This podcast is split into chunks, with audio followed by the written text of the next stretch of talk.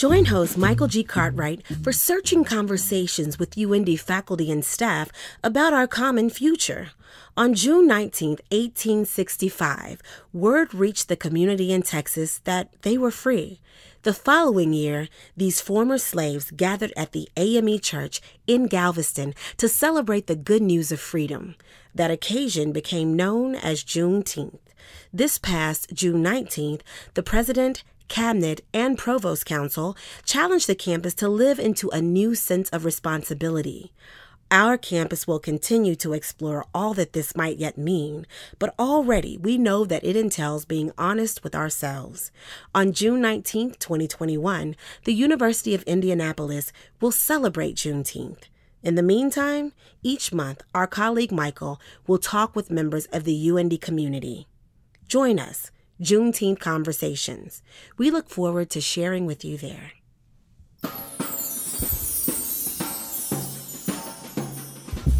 Hello, and welcome to another edition of Juneteenth Conversations. Today, my colleague John Kirkendall and I continue our conversation about white flight in our home state of Arkansas.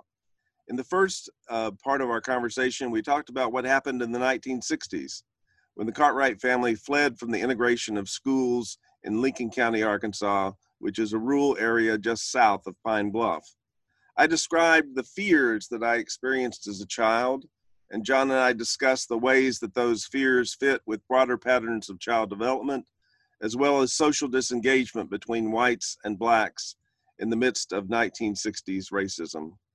Today, our focus is on what happened after the 1965 incidents not only to my family, but also to the people of Pine Bluff, Arkansas, where John and his family lived. Thank you, Michael.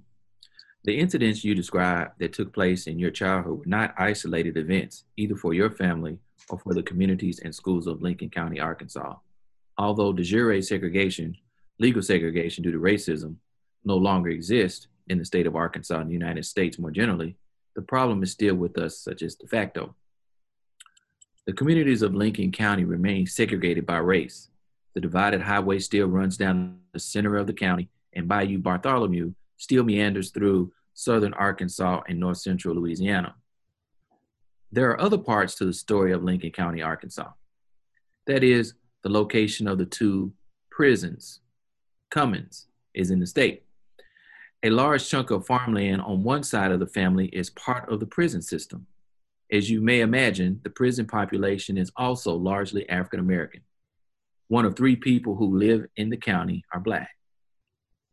In 2019, the racial makeup of Lincoln County was 65% white and 33% Black or African American, with the remaining 2% largely Hispanic or Latinx. So, yes, white flight has continued over the past five decades. In fact, as you know, the town of Gould no longer has a school system. This is partly odd because at one point, the community proudly proclaimed that it had been the first school system to voluntarily integrate. The population of Gould was majority African American.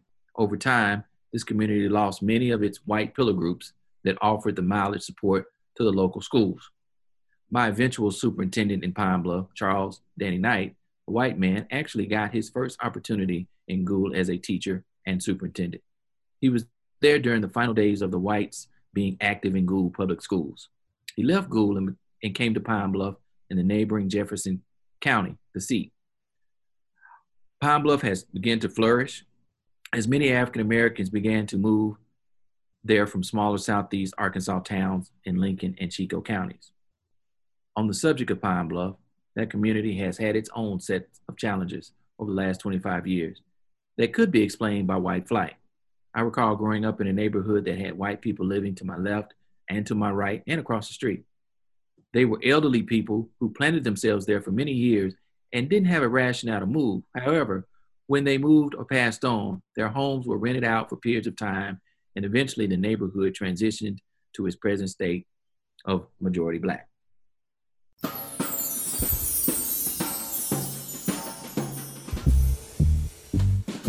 So, John, whereas I had the experience of leaving communities behind, it sounds as if your experience of seeing your neighbors leave had a significant effect on you. Is that true? That's true. When we first moved to the neighborhood on the eastern side of Pine Bluff near the Pines Mall, Broadmoor is the area, many of my elementary childhood friends were white kids whose parents were middle class and very influential in the Pine Bluff community. They served as council members, clergy, attorneys, you name it. But I hardly remember them being in the neighborhood by the time I graduated high school. Many blacks were migrated to Pine Bluff. Some of my closest friends were actually from Gould, who saw a desire to move toward the Pine Bluff community as they witnessed the decline in the Gould area. So as white folks exited the neighborhood, they were replaced by African Americans seeking prosperity in Pine Bluff. Most of the white Pine Bluff community began to position themselves on the outskirts of town and moved to smaller bedroom communities known as White Hall. One of the first segregation academies in Arkansas was started in 1967. Whites in Lincoln County sent their children to this private school. In the community of Gould, there was bitter resentment about paying taxes, and the color line was one of the primary factors in that dispute. So in 2010, 2014 years, the mayor of the town of Gould and the council made headlines for disagreeing about whether the mayor should even meet with the citizens county in that council in that community. At one point, they passed a rule that he could not meet with any groups. This, of course, was widely seen as somewhat, somewhat unconstitutional.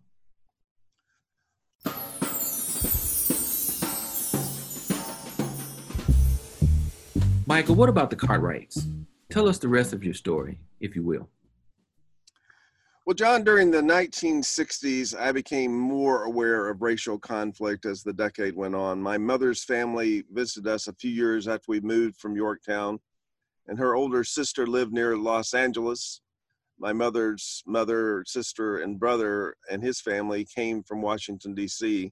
And on that occasion, there was a lot of social friction because of race that appears to have been prompted by news reports of the riots that had recently taken place in Detroit, Los Angeles, and Washington, D.C.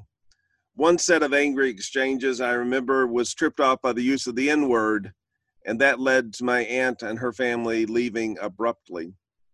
In the years thereafter, whenever we visited Washington, D.C., we did so with the heightened awareness of matters racial my grandmother and grandfather were one of the last white families to move out of the government funded housing project in southeast Washington, D.C.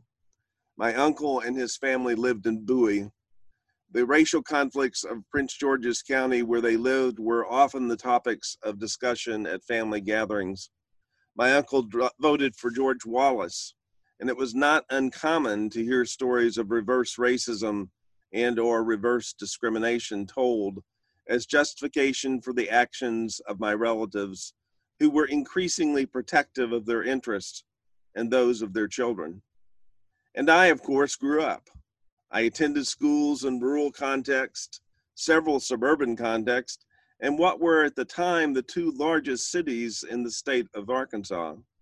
Ultimately, I attended 13 schools before I graduated from high school in Fort Smith, Arkansas from Northside Senior High School, which was the longest that I ever attended any school, two years and eight months. Michael, I know that you ended up moving out of state instead of spending the greater part of your life in Arkansas, where you grew up and I. Is there more to your own story? Well, my life certainly has been less transient during the second half of my life even so, depending on the period of time that you use to find residency, I've lived in 36 to 42 different houses in my lifetime. I would like to think that I have not been fleeing from things so much as I have been moving forward with my life in positive ways. But in American culture, you and I both know we aren't always consistent in how we make that kind of distinction. Regardless of the idiosyncrasies of our family's moves, we were part of the wider migrations and mobility of the 1950s and 1960s. There's one transition in particular where matters of racial segregation played a role. When my wife and I moved our family to Indianapolis in 1996, we were going to be first time homebuyers. We initially wondered if it might be possible to purchase a home in the University Heights neighborhood where there was a limited stock of homes for sale we learned that the city of Indianapolis public schools were still subject to court ordered busing. We had both been raised in an environment in Arkansas in which the decision to send your children to public schools was a political statement. And the decision not to send your children to schools in the public uh, school system was often an indicator of racist attitudes. Mary and I did not want to contribute to the problems of white flight and or fright flight. Our daughter Erin was already struggling with anxiety. During the years that followed our move, she would struggle with bullying and panic attacks. And I have a vivid memory of the day that we visited Imadon Middle School over 24 years ago when we were looking for homes in this area. I couldn't imagine our daughter Erin going to Imadon Middle School where the windows were closed and bars were across the doors. We ended up buying a home in Perry Township, not Beech Grove, which we judged to be virtually all white at that time. And we were uncomfortably aware of the fact that the neighborhood, neighborhood in which we lived had been set up within racist patterns of segregation with a covenant deed specifying that no blacks could live there. That was a covenant deed from 1945, which was uh, superseded by federal legislation uh, in 1967. We consoled our consciences by saying that the school system was not all white because of the court ordered busing that brought black children and youth from the northern community of Indianapolis to Perry Township. All of our children attended Abraham Lincoln Elementary School. They rode the bus most of the time, although there were times that we took them to school or picked them up. The population of African American children who attended the schools in Perry Township was roughly 10%. The Cartwright children benefited from the positive effects of racial integration of public schools. And I would like to think that our family's participation in the public school system was net positive for Blacks, Indigenous, and people of color who studied alongside the Cartwright children. Michael, as you know, my wife teaches here in Indianapolis in Pike Township, where she attended that has become more diverse with African American students in the past 20 years. She's noticed how demographically different the Pike schools are since her sister, her graduation in 94, and her time at, in 2002 there as a graduate. The students she encounters from day to day are shaped by the complex forces each today, where Pike is now close to 75% African American at the high school.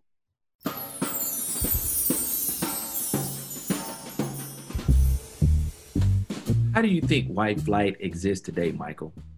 What does it look like here in Indianapolis? Well, John, I certainly do think white flight exists. And in the 21st century, I also think it's still the case that proximity matters. I would like to think that the fact that our children are persons who are not as captive to their fears as their father grew up being, although Michael and Mary Cartwright did not buy a house in Center Township, in the summer of 2001, we took our children to Israel and Palestine, where our family lived for the summer. We returned to the USA in August, and in September 11th, the terrorist attacks occurred in New York City and Washington, D.C., and Pennsylvania. Our children were better prepared than their peers in the south side of Indianapolis suburb where we lived as a result of having lived in the Middle East, even for a short time. Our children engage the xenophobia of their peers in the wider community with the awareness that not all Palestinians were Muslim, not all Arabs were terrorists, and the Cartwright children became advocates for their peers in the public schools who were Muslims. Meanwhile, here in Indianapolis, white flight and fright flight has evolved in complicated patterns that are not solely defined by race, but are no less socioeconomic in segregation. In 2006, I worked with the pastor of Barnes United Methodist Church, which is one of the historically black congregations of the United Methodist Church, to bring his congregation with the congregation of uh, Greenwood United Methodist Church, a congregation that has had virtually no members who are persons of color. We brought the two congregations together for several activities, including a fellowship meal.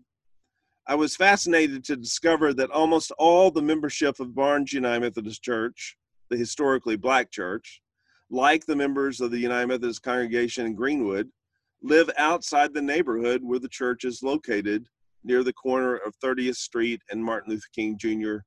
Uh, Avenue. Um, they are either residents of uh, suburban neighborhoods in the eight uh, donut counties around Center Township, or they live in one of the other townships of Marion County, but they don't live in that neighborhood. To use the sociological category that has been used to describe this pattern of daily living, uh, the members of Barnes United Methodist Church and the members of Greenwood United Methodist Church are no less religious commuters.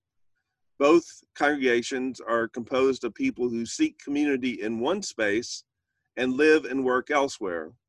This suggests that we are living compartmentalized lives that are defined by socioeconomic conditions, some of which are racial in nature. Michael, what, if any, changes do you see?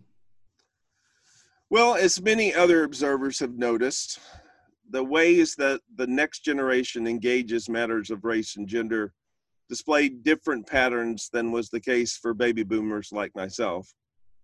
One of our children is married to a woman who is Asian American. One of her parents was a refugee from Vietnam in the mid 1970s. The other immigrated from Hong Kong around the same time. Our children strongly identify with the Black Lives Matter and Me Too movements that have uh, been shaping our society in the past few years. The Cartwright progeny still tend to think of Indiana as largely defined by politics that are conservative and the population is uniformly white. Increasingly, that is not the case, though, particularly in Indianapolis. The population of immigrants from Myanmar, Burma, many of which are Chin people, um, is a strong population in um, Perry Township. Recently, I was told by one of my colleagues whose child attends the high school in Perry Township that the boys' soccer team at Perry Meridian has more African American, Latinx, and Burmese players, 16 total, than boys who are white, eight. Obviously, the demographics are changing when two thirds of the um, population of the uh, soccer team are non white. But that's just the soccer team. Today, we own a bungalow in the University Heights neighborhood. You can walk south on State Street from the health pavilion and you'll see black children playing in several yards. You'll see people of color of various backgrounds out walking the street with their family. When I'm working in the yard, a Latinx couple with their two children walk by and stop to talk with the neighborhood across the neighbor across the street from us. There are Burmese and Chin folks who live nearby. And there are other homes in the University Heights neighborhood where people of color associated with UIndy, some of whom are international students, um, where people associated with UIndy live. And some of these folks would describe themselves as multiracial. Even so, as we continue to live in circumstances that are largely segregated, and the color line still remains in many parts of the city of Indianapolis, including the fact that Washington Street remains a marker about which African Americans warn their sons and daughters about venturing south of that line. However, I would also like to think that white flight is no longer as prevalent as it was when I was a child, and that we are not driven as much by the fears of our reptilian brains as by the hopes for the common good. Michael, this podcast highlighted the issues of white flight in rural Arkansas, my home for a significant period of time and during your childhood. It's clear to me that we have more work to do to increase the awareness of living for the common good of one another and focusing on ways we can live in our communities as we come from different backgrounds. We must understand that we are more similar than we are different, and learning from each other and about one another is a critical aspect of community strength and racial understanding.